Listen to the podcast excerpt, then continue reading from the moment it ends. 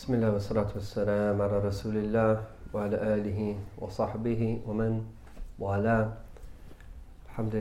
It's always a special blessing to have the presence of Sheikh Walid with us. If I can take people back to the very beginning, it was actually Sheikh Walid's idea that we do a mawlid.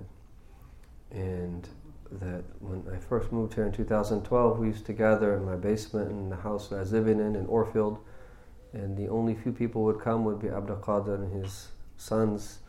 And we had a gathering with about four or five people, thinking that the community was not ready for a mawlid. We used to do just some type of general dhikr.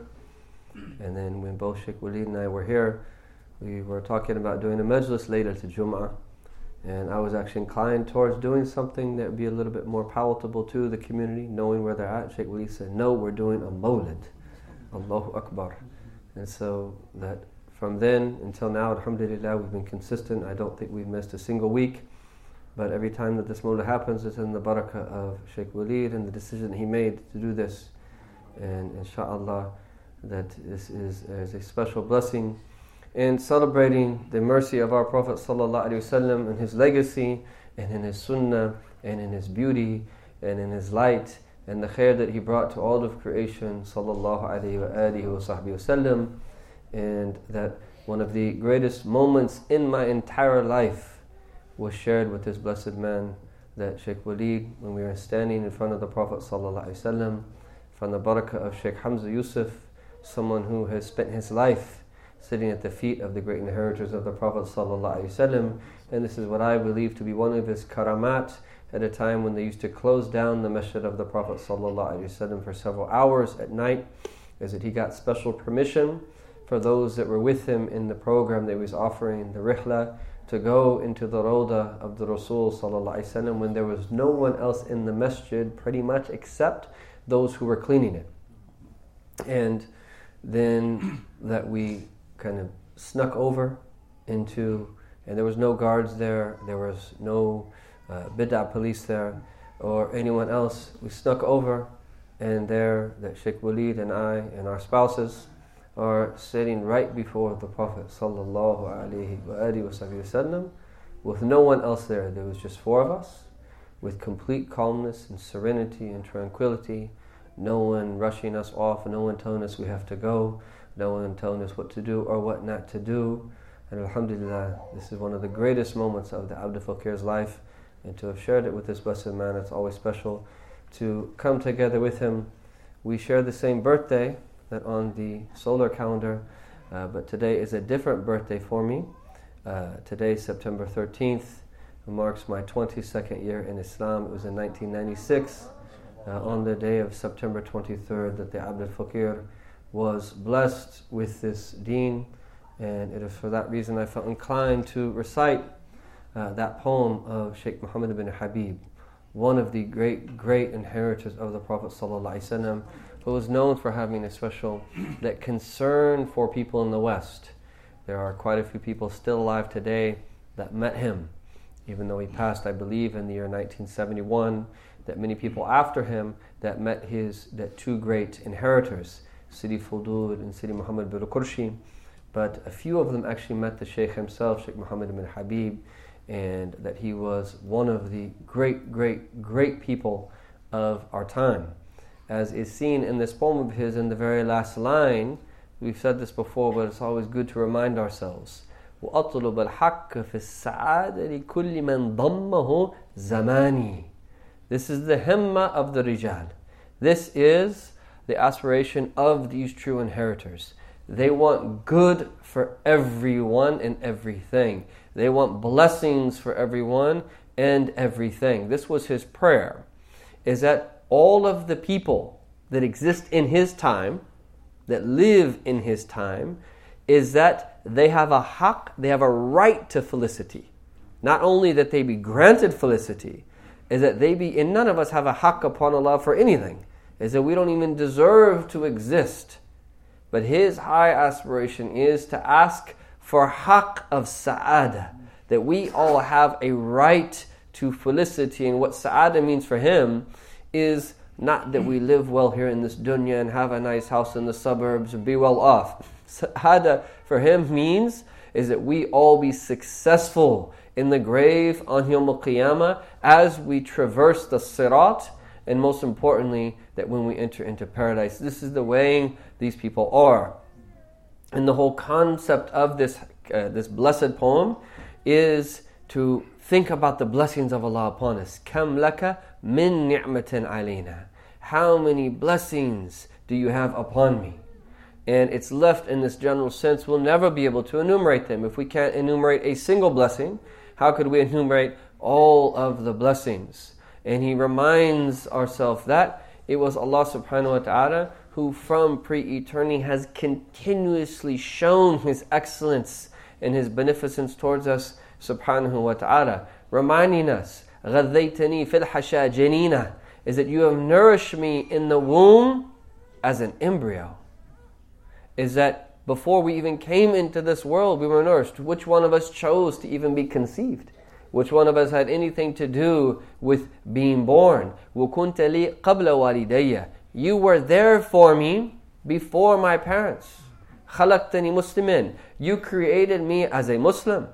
And whether that came from entering into the world with parents that are Muslim, or at least one of your parents is a Muslim, or whether it be that at a later point that Allah Ta'ala gave you tawfiq and guided you to Islam and thus created you as a Muslim. In that sense, is that it ultimately is from the bounty of Allah. وَلَوْلَا فَضْلُكَ لَمْ أَعْرِفِ النَّبِيَّ Were it not to be from the bounty of Allah, I would simply not know the Prophet. If you think about that, subhanAllah, and you think about the people that you went to school with, that alhamdulillah I met in Medina Munawwara, a friend named Abdul Kareem, and he and I went to the same middle school together in Campbell, California. And that he went on the Hajj, and even he knew I was Muslim when we met before, but he it made a prayer that we meet. And then, subhanAllah, we're walking out of the masjid of the Prophet, and there it is that we meet. And we were able to meet in the blessed city of the Prophet, ﷺ, that 22 years roughly from the time that I converted. And that he told me, he says, You know, Yahya, I didn't really like you before. he said, I always thought Osama, like Whitney, was nice to, in that I always thought that he could become Muslim. He said, I never thought of anyone that you ever would become Muslim. And Alhamdulillah, this is from ultimately the bounty of our Lord Tabaraka wa Ta'ala. There's nothing that we can do. And this is why this great, that Arif Billah, what does he say? After recognizing it's from the fadl of Allah, Asjudu haqqan ala jamini. What can we do? Just prostrate before Allah. Put your forehead on the earth and prostrate to Allah. This is the closest that we are to our Lord. And we should find ladha in deep pleasure, in fulfillment, in placing our foreheads on the ground. We should love to be in sujood. And even if we pray in front of people for a short period of time and then lift our heads, we should have times of khalwa, in solitude where we prolong our sujood. This is one of the great sunnahs of the Prophet is to prolong the sujood. And if we cannot cry, we should force ourselves to cry. We should try to make ourselves cry. And not only tears out of fear and how we've fallen short of the right of our Lord upon us, but also that tears of joy and happiness because of the bounty of our Lord Jalla Jalalu upon us. So Alhamdulillah, that Allah Ta'ala has given us immense, immense, immense blessings. And that the amazing thing about our deen is that we actually get reward for rejoicing in those blessings. When we connect those blessings to Him. Because part of doing that is what is called the having shuhud of the mun'im. Is to witness that every individual ni'mah blessing is from the mun'im, the giver of blessings. And that the true people of gratitude is that their gratitude is more with the fact that the blessing is from the giver of the blessings as opposed to them that experiencing the pleasure of the blessing because this is the essential definition of an ya'ma kullu ma bihi it's everything that you find pleasure in everything that you enjoy or that brings about this good feeling in you however is that when you connect it to Allah it's even more that beautiful. And the spiritual joy that comes from it is even higher and more elevated and loftier. And so when these type of people read verses like وَسَقَاهُمْ رَبُّهُمْ sharaban tahura, their Lord that gave them to drink of, from a pure drink. He gave them to drink from a sharaban tahura, a pure drink. Is that for them, they're more preoccupied with the giver of that drink than the actual drink itself. And that it exhilarates them to taste that drink, but when they think about it being from Allah, Jalla Jalalu, it's even a greater blessing and it is even more pleasurable. Alhamdulillah wa shukrillah is that there's no way we can ultimately thank Allah Ta'ala for these blessings, but we should exhaust ourselves that with our tongues and in our hearts and with all of our limbs, the outward dimension of shukr and the reality of shukr, that we should strive our best to constantly be in the state giving thanks to our Lord subhanahu wa ta'ala, and especially in these special times. Sheikh Walid indicated that we are in the blessed month of Muharram, and the first 10 days are very blessed days. They're akin to the blessings that are in the t- first 10 days of Dhul Hijjah, and the scholars discuss this about how much blessing there is to worship Allah Ta'ala in these days, but especially the 10th of Muharram. And so tonight is the Laylatul Rabi'. This is the night of the 4th of Muharram. So next Thursday will be the 10th of Muharram. And that our Prophet indicated that it atones for a year's worth of sins. And so we should all intend to fast that next Thursday if we're able to and those that are going to be coming to the Mawlid is that we will break our fast, inshallah, and start the Mawlid, and then inshallah postpone dinner until after we finish the Mawlid. Uh, but we should all be in fast. Uh, we should all be fasting, bi'idhnillah, if we're able to, because there's immense benefit in it. And we'll try to even meet about an hour before Maghrib to that say some of the invocations that the ulama have indicated are good to say on this blessed day. If we further our look at futuwa, this ever so important state of being, that of chivalry, and again, the more and more we study futuwa, the more and more we realize this is not just for the young men and women. This is not just for kids. This is for everyone. This is the essential way of the prophets who came before us, and that the greatest of those who that accumulated and that had realized within him the traits of Futuwa was our Prophet himself, sallallahu alaihi wasallam, and then he inculcated these virtues in the companions, who inculcated them in the generation after them, who inculcated them in the generation after them, generation after generation, with an unbroken chain of transmission until this day. There are people who take these meanings of Futuwa seriously. And whenever we hear one of them, is that our response should be is that I want to strive to make that a part of my life. And that when we think about them, we should reflect upon them from week to week. To what degree am I putting into practice the ones that came before? Is that this is about amal. This is about putting this into practice. And even though we fall short, we continuously take ourselves to account. And we try to objectively understand what is wanted from us, and then we strive to make it a reality within ourselves. This is the essence of deen. True religion is always going to be hard. Pseudo religion will cater to your nafs. So if everything is always made easy and it's all about what you want to do, this is not true religion. True religion is about transformation of the self. The self here in the negative sense of the word. Your ego, your lower self, the aspects of yourself that need to be left and that we need to live up to this immense standard of futuwa. We cannot repeat this word enough. And again, is it a long list of problems that we find ourselves enmeshed in in the modern world. The solution to these problems, insofar as it relates to the individual, is found in futuwa, were we only to know. And so we're going to look at just three of these etiquettes very briefly in the few minutes that we have left.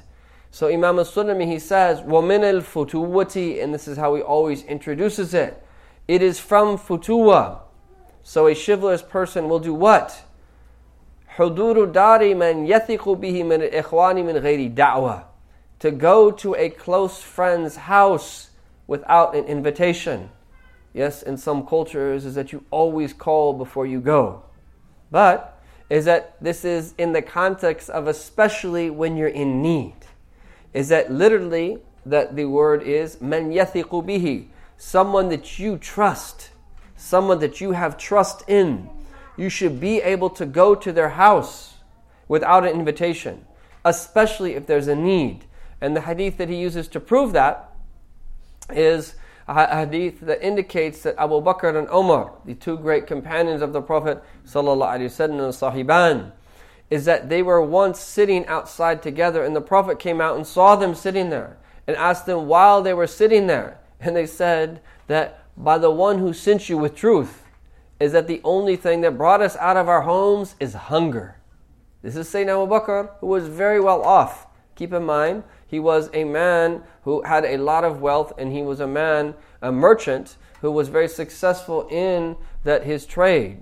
However, there was times where he was so hungry and had nothing to eat in the house that it made him leave the house.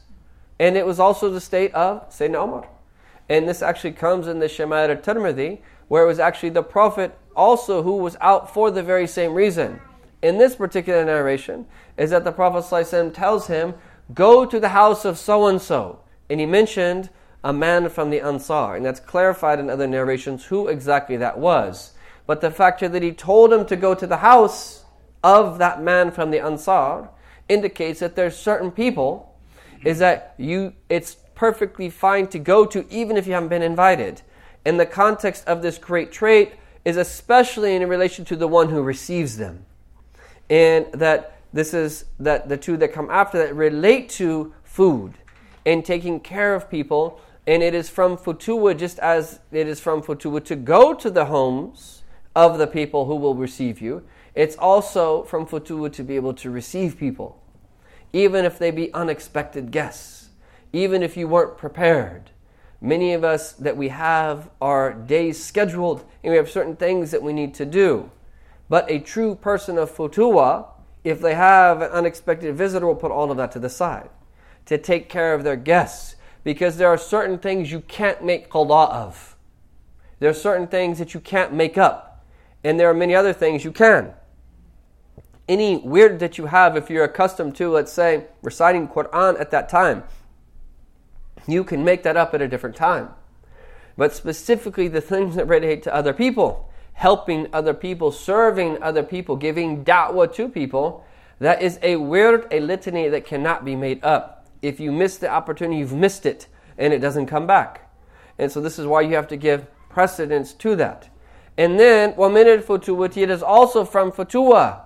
تَرْكُ الْعَيْبِ عَلَى طَعَامٍ يُقَدِّمُ إِلَيْهِ Is that you refrain from finding fault with food that is offered to you.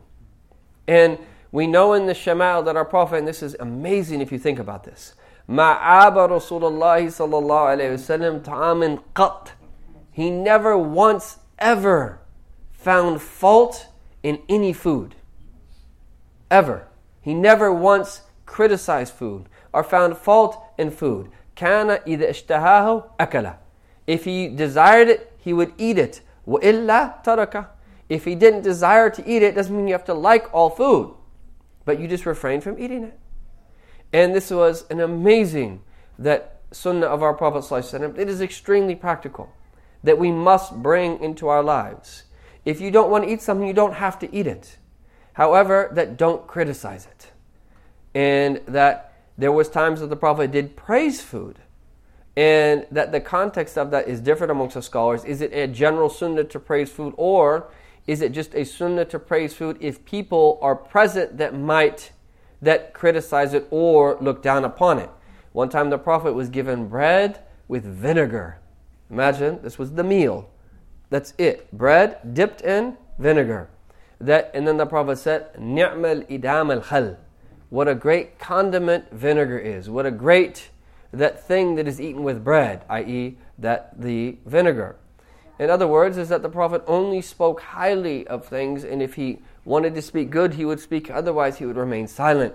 And this is because that, that the makarim al akhlaq, the good character traits, as Imam Suli says, hiya a'mal ahl jannah. They are the traits of the people of paradise. And that it's amazing he uses the word a'mal. A'mal is the same word that you use for worship that you do, an act of charity that you do. And sometimes we don't think that exemplifying good traits of character are a'mal, but they are. They are acts, they are deeds that weigh very, very heavy in the scale. In other words, that the act that you think that you're not able to do as a result of that situation, when you exemplify that good character, excuse me, that in reality you are doing an act. When you exemplify that good character, you are in reality doing an act. And one of the great traits of that character is to that show generosity to your guests when it is that they come, even if you are unprepared to receive them. These are the some of the further etiquettes of the great people of Futuwa. May Allah subhanahu wa ta'ala that bless us to exemplify all good traits of character and to be chivalrous people, whereby which we overcome the narcissistic tendencies of the self and we can learn to be in a state of service to all people that are around us, people that are close to us, people that are distant from us, Muslims and non Muslims, people we like and people we might not like so much. We should be in service to everyone and get good, good to everyone, like the dew that does not discriminate between the foliage that it falls upon. This is the way that the dew like characteristics of our good character should be. We should give good to everyone. May Allah Ta'ala give us tawfiq and make us firm upon this way and to always follow in the footstep of the Prophet, especially the Imam of the Anbiya and the Mursaleen, Sayyidina Muhammad. Wa sallallahu ala Sayyidina Muhammad wa ala alihi wa sahbihi wa sallam. Walhamdulillahi Rabbil Alameen.